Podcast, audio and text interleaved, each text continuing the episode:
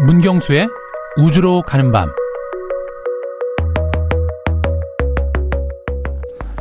다큐멘터리 즐겨보시는 분들 많으실 텐데요.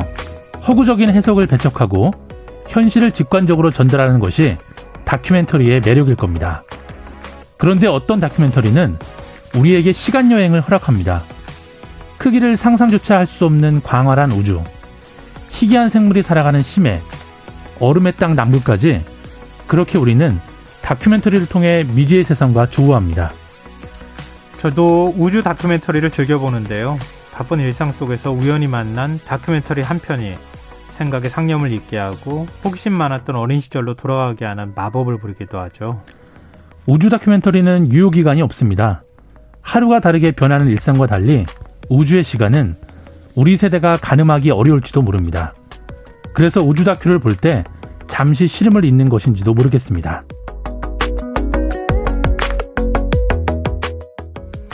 우주로 가는 밤 오늘은 우주 다큐멘터리 세상으로 떠나보도록 하겠습니다. 오늘도 문경수 과학 탐험가 나와 계십니다. 안녕하세요. 네, 안녕하세요. 우주 다큐멘터리 저도 진짜 즐겨 보거든요. 네. 근데 좀 어렵기도 하고요. 그렇죠. 열심히 또 봐야 되기도 하고 그렇습니다. 네.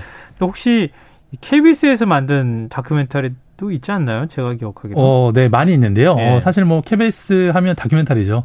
네, 정말 어, 그렇죠, 그렇죠. 네, 참하고도부터 제가 정말 좋아하는 다큐멘터리들이 많은데 음. 어, 굳이 하나 이제 제가 가장 최애하는 다큐멘터리를 꼽는다면 네. 그 올해 3월에 방영된 다큐멘터리인데요.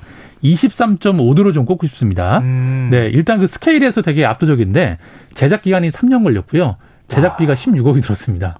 이건 웬만한 방송사에서는 시도 못 하는 거예요. 제작 그렇죠. 기간이 3년씩 걸리는 다큐멘터리를 지원하기 하는 것은 굉장히 큰 부담이기도 하거든요. 그렇죠. 보면. 또 그리고 뭐 아프리카나 남극 대륙을 포함해서 15개의 나라를 이제 해외 로케이션을 했고요. 네. 어, 이제 여기서 말하는 23.5도는 어, 지구의 자전축의 기울기를 나타냅니다. 음. 어, 그래서 만약에 지구 자전축의 기울기가 23.5도가 아니라면 네, 이라는 이 음. 발칙한 상상에서 출발을 하게 되는데요. 네. 어, 만약에 자전축이 10도면 적도는 더 더워지고 극지는 더 추워집니다.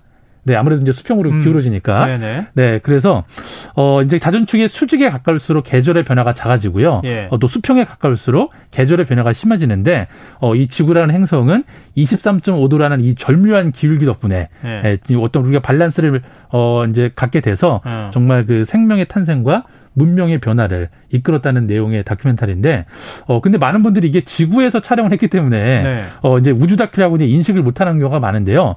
어 저는 이 지구를 어 단순히 그냥 우리가 사는 이 홈이 아니라 이 태양계에 있는 하나의 행성으로 보고 음. 어 접근했다는 측면에서 어 저는 이 다큐멘터리가 진정한 의미의 우주 다큐라고 생각을 합니다. 근데 옛날에는 그 기울기가 또 달랐다고 하잖아요. 그렇죠. 조금씩 차이가 있었죠. 팽이 돌듯이 네네. 약간씩 이렇게 축이 움직이면서 지구가 움직이니까 네. 거기에 따라서 막 빙하기가 오기도 그렇죠. 하고 막 완전히 황폐한 사막이 되기도 하고 그러는데 네. 지금은 딱 그 정도 네. 23.5도를 유지하면서 현재 이런 균형을 그렇죠. 맞춰가면서 지구가 존재할 수 있다. 이제 이런 말씀이시군요. 네, 우리가 정말 학교 다닐 때 23.5도를 정말 많이 들었는데 어, 아무렇지도 않게 들었지만 어, 정말 23.5도라는 기적의 기울기 때문에 음. 예, 지구가 이렇게 리듬을 찾고 있는 거죠. 근데 문탐험가도 우주 다큐멘, 다큐멘터리에 출연한 적 있지 않나요? 네, 제가 처음으로 출연했던 다큐멘터리가 또 KBS 다큐멘터리에 출연했었는데요. 아. 그 2012년도에 왜 자꾸 청취자분들께서 KBS 자랑한다고 얘기하시는 어, 것 아닙니다. 같은데. 어쨌든 네, KBS니까 2012년도에 가능한 겁니다. 네, 2012년도에 어, 스페이스 오디세이 외계 음. 생명체를 찾아서라는 다큐멘터리에 제가 이제 출연했었는데 네. 어, 저만 등장한 건 아니고요. 어, 천문학자분들이랑 이제 뭐 다양한 분들이 출연하셨는데, 어, 저는 어쨌든 이게 그 생명체의 기원을 다루는 다큐멘터리다 보니까 네. 호주 파트에서 제가 출연해서 어, 좀 같이 로케이션을 진행했던 적이 있습니다. 아, 그래서 호주를 그렇게 잘하시는구나. 근데 다큐멘터리는 네. 진짜 고생 많이 하잖아요. 찍을 때. 네, 맞습니다. 우리 그냥 흔히들 네. 야생에 있는 어, 동물을 찍을 때도 네, 가가지고 막 한 달씩 맞- 씻지도 그렇죠. 못하고 막 이러면서 텐트 같은데 조그만한데 거기서 네, 그냥 맞습니다. 예 지켜봐야 되고 그러잖아요. 네. 근데 우주 다큐멘터리도 좀 그래요. 어, 일단 우주 다큐멘터리는 그 해와 별을 쫓는 그 여정이라고 보시면 될 것 같습니다. 음. 어, 아무리 이제 spot, 그 계획대로 spot을 설정해 놔도 네. 그 아침에 그 동이 틀 무렵이랑 해가 질 무렵이 음. 어, 빛이 가장 아름답거든요. 네네. 네, 그거를 골든 타임이라고 부르는데, 어, 그거를 따라서 계속 이동을 하다 보니까, 어, 막상 이동해서 도착을 했는데, 뭐 구름이 껴서 해가 안 보인다거나, 어, 예. 또 그렇죠. 은하수를 찍어야 되는데, 날이 흐리다거나 이래버리면 또 기다려야 되니까 어, 정말 해와 별을 따라가는 여정이 이 다큐멘터리의 정말 그 고생과 노력을 대변해주는 단어인 것 같습니다. 아니 근데 해도 따라가고 별도 따라가면 잠을 언제 자요? 아 그러니까 힘들죠. 아 그게 참 고되겠네요. 네. 그걸 따라간다는 것도 그렇게 쉬운 일은 아닐 그렇죠. 거고. 네. 근데 우리 우주 다큐 중에서 가장 명작이라고 하면 역시 칼세이건의 코스모스. 그렇죠. 예. 그거를 가지고 바탕으로 해서 촬영한 게 있는 것으로 제가 본 적도 있고 네. 어, 하거든요. 네. 근데 지금 전 세계적으로 가장 사랑받는 작품이라고 볼 수 있겠죠. 네, 사실 이 칼, 코스 칼세곤의 코스모스가 1980년도 9월에 방영이 됐습니다. 그 얼마나 오래됐어요.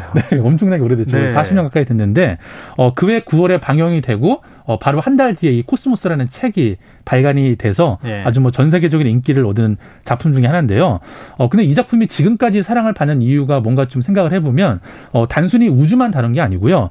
어 우주의 탄생부터 생명의 진화까지를 음. 거대한 서사식으로 이렇게 다뤘기 때문에 네. 어, 많은 분들이 좀 사랑을 해주시는 것 같고 그리고 이제 이때 그 코스모스에서 던졌던 강한 메시지가 뭐였냐면 어, 아직 불확실한 현상에 대해서 어, 그것을 알고자 하는 이 인류의 노력이 어, 계속 더해진다면 언제든지 우리가 그 불확실성을 알아낼 수 있다. 음. 네, 이런 것들을 강조했기 때문에 어, 사람들한테 많이 좀 각인이 됐던 것 같습니다. 그 코스모스는 네.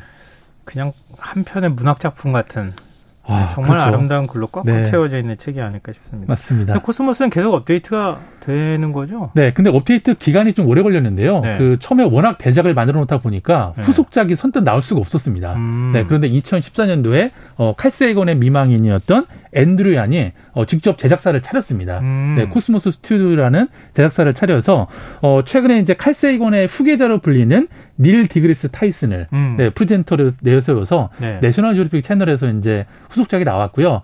그리고 이제 올해 초 같은 경우에는 그 앤 드루얀이 또 코스모스 책을 또 냈습니다. 음. 코스모스 어 그리고 이제 가능한 세계들이라는 책을 내면서 다시금 조금 업데이트된 작품이 어 방영이 되게 됐습니다. 음, 전 BBC에서 아는 경이로운 우주라고. 아. 그것도 정말 대단하죠. 아, 그것도 책으로 발간했잖아요. 네, 그렇죠. 한국에도 번역이 돼 있습니다. 끙끙대면서 읽었던 기억이 납니다. 이 KBS에서 자체 제작도 하지만 엄선된 해외 작품을 방영하기도 하잖아요. 네. 기억에 남는 우주 다큐 있다면요. 네, 일단 말씀을 먼저 하셨는데 아, 어? 일단 네, BBC의 경이로운 우주를 정말 정말 좋아하고요. 어, 지- 지금 짜고 한 거라고 아, 전- 생각하시면 전혀 아닙니다. 전혀 아닙니다. 네. 근데 어쨌든 그 그것도 좋아하는데 어 역시 이제 그 올해 6월 달에 방영된 그 작품이 하나 있는데 네. 일곱 개의 대륙 하나의 지구라는 시리즈가 방영이 됐었습니다. 음. 네, 이것도 BBC에서 이제 2019년도에 방영이 됐었는데 어 이 작품도 일곱 개 대륙의 41개국을 촬영을 해서 네. 네, 그 아름다운 모습을 보여줬는데 어, 대략적인 내용은 이렇습니다. 어, 일곱 개 대륙의 자연과 그 속에서 삶을 꾸려가는 동물들을 예, 촬영한 작품인데 어, 단순히 영상미만 강조한 건 아니고요. 네. 어, 최근 지구에서 벌어지고 있는 뭐 환경 파괴, 뭐 음. 기후 변화, 어, 이에 따라서 우리가 앞으로 마주할 이 가까운 미래를 조망해줬기 때문에 어, 많은 경각심을 일으켜줬고요. 어, 그래도 정말 요즘 같은 시기에 네. 정말 많은 분들이 이 다큐멘터리를 꼭 시청해 보셨으면 좋을 것 같습니다. 지금 뭐 이번에 태풍 바비 올라온 네. 것도 그렇고 역대 뭐 가장 길었다고 하는 장마도 네. 그렇고 다 사실 기후 위기에서 시작된 그렇죠. 거잖아요. 기후 변화가 아니라 위기죠 이제. 네. 네, 그런 부분 기후 위기를 얘기하기 위해서는 우주라고 하는 관점이 필요한 거 아니겠습니까? 맞습니다. 네. 요즘은 국내를 배경으로 하는 과학 다큐멘터리도 많이 뭐 제작하는 것으로 알고 있는데요. 네. 혹시 소개해 주시고 싶은 작품이 있다면요. 네, 공교롭게도 또 KBS에서 만든 작품인데요. 네, 그, 어, 잘못 들었기 때문에 제가 말씀을 드리는 예, 건데, 예. 어, 2014년도에 KBS에서, 어, 코리안 지오그래픽이라는 그 다큐멘터리가 제작이 됐었습니다. 네네. 어, 그간 우리가 이제 자연 다큐멘터리는 거의 뭐 외국 것들을 많이 봤는데, 네. 어, 특히 이제 이 다큐멘터리 같은 경우에는 어, 단순히 이제 환경만 다른 게 아니고 그 환경과 동물 그리고 어, 인간이 서로 유기적인 관계를 맺고 있다. 음. 네, 이런 측면을 많이 보여줬기 때문에 어, 정말 인문과 자연이 결합된 어, 수작이라는 평가를 많이 받았고요. 네. 어, 그리고 1년 뒤에 또 후속작이 나왔습니다. 음. 네, 똑같은 타이틀로 나왔지만 관점이 좀 달랐습니다. 어, 새의 시선으로 한반도를 바라보는 네, 그런 연출을 좀 가미를 해서 어, 정말 많은 또 어, 좋은 평가를 받았고 어, 특히 요즘처럼 해외를 못 나갈 때 음. 우리나라도 이렇게 아름다운 자연들이 있다라는 거를 좀 보신 관점에서 이것도 또 많은 분들이 보셨으면 좋겠습니다. 요즘 그 코로나 19 많이 네. 우울하다고 하시는 분들도 있고 집에 있으면서 뭘 봐야 되나 고민하시는 분들이 그렇죠. 새에 대한 다큐멘터리 찍어놓은 걸 그렇게 또 열심히 많이 보신다고. 맞습니다. 자유롭게 날아다니니까. 예, 예. 네. 그거가 막 그 조회수가 굉장히 많이 늘어난다. 음. 막 이런 얘기를 누가 저한테 또 해주시더라고요. 네, 충분히 공감이 가네요. 우리 사회의 한뭐 외로움을 느끼는 네, 사람들의 그렇죠. 한 단면이기도 한 것 같습니다. 근데 저도 다큐멘터리 볼 때마다 느끼는 점인데요. 네. 세상을 보는 관점을 변화시켜 주는 게 다큐멘터리가 아닌가. 네. 그런 생각이 또 들어요. 네. 다큐멘터리 마니아로서 네. 어떠세요? 어, 일단 저는 개인적인 생각이 그 이 다큐멘터리는 어, 정말 그 잘 만들어지는 한 시간짜리 어, 좋은 교과서 같습니다.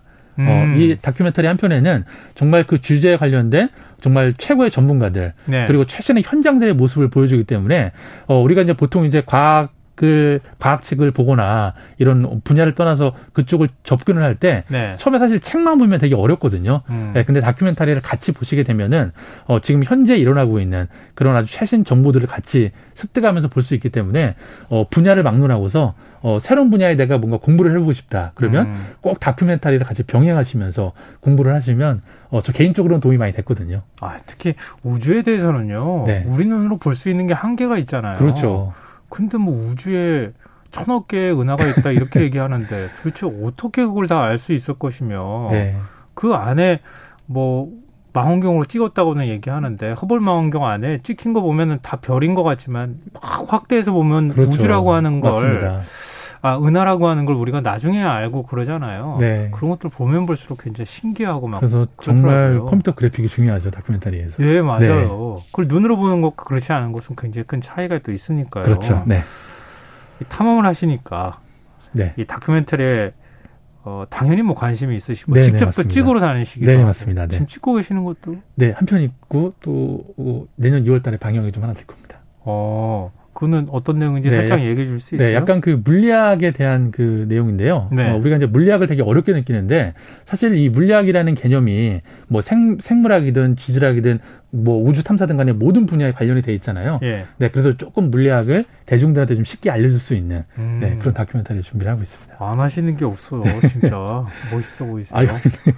근데 다큐멘터리 만들어 보면 좋겠다 그러면 물리학 지금 찍고 계신다고 하시는데 네. 그런 거 만들고 싶으세요? 아니면 뭐 전혀 다른 어떤 쪽을 해보고 싶으세요? 어 일단 아무래도 제가 자연 탐사를 많이 하다 보니까 네. 그뭐 기존의 수작들도 많이 있지만 어 자연 탐 자연을 보여주는데 그냥 그 자연의 현상만 보여줄 게 아니라 네. 이런 자연 현상이 우리 인간과 예, 어떤 관계를 맺고 있고 음. 또 우리 삶과 삶에 어떤 영향을 주고 있다. 좀 이런 주제들로 다큐멘터리를 좀 찍기 어려울 것 같은데요. 만들어 보는 게 제 개인적인 소망 중의 하나입니다.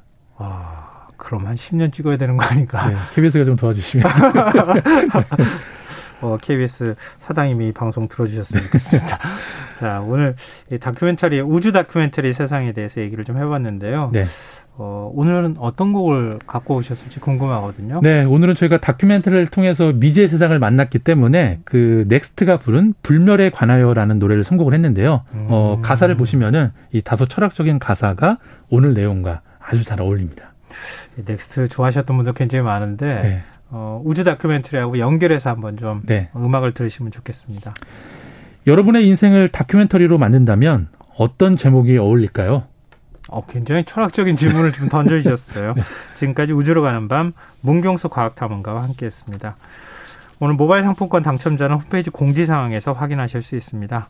끝곡으로 넥스트의 The Ocean 불멸에 관하여 들으시고요. 전 내일 다시 찾아뵙겠습니다. 지금까지 시사평론가 김성환이었습니다. 고맙습니다.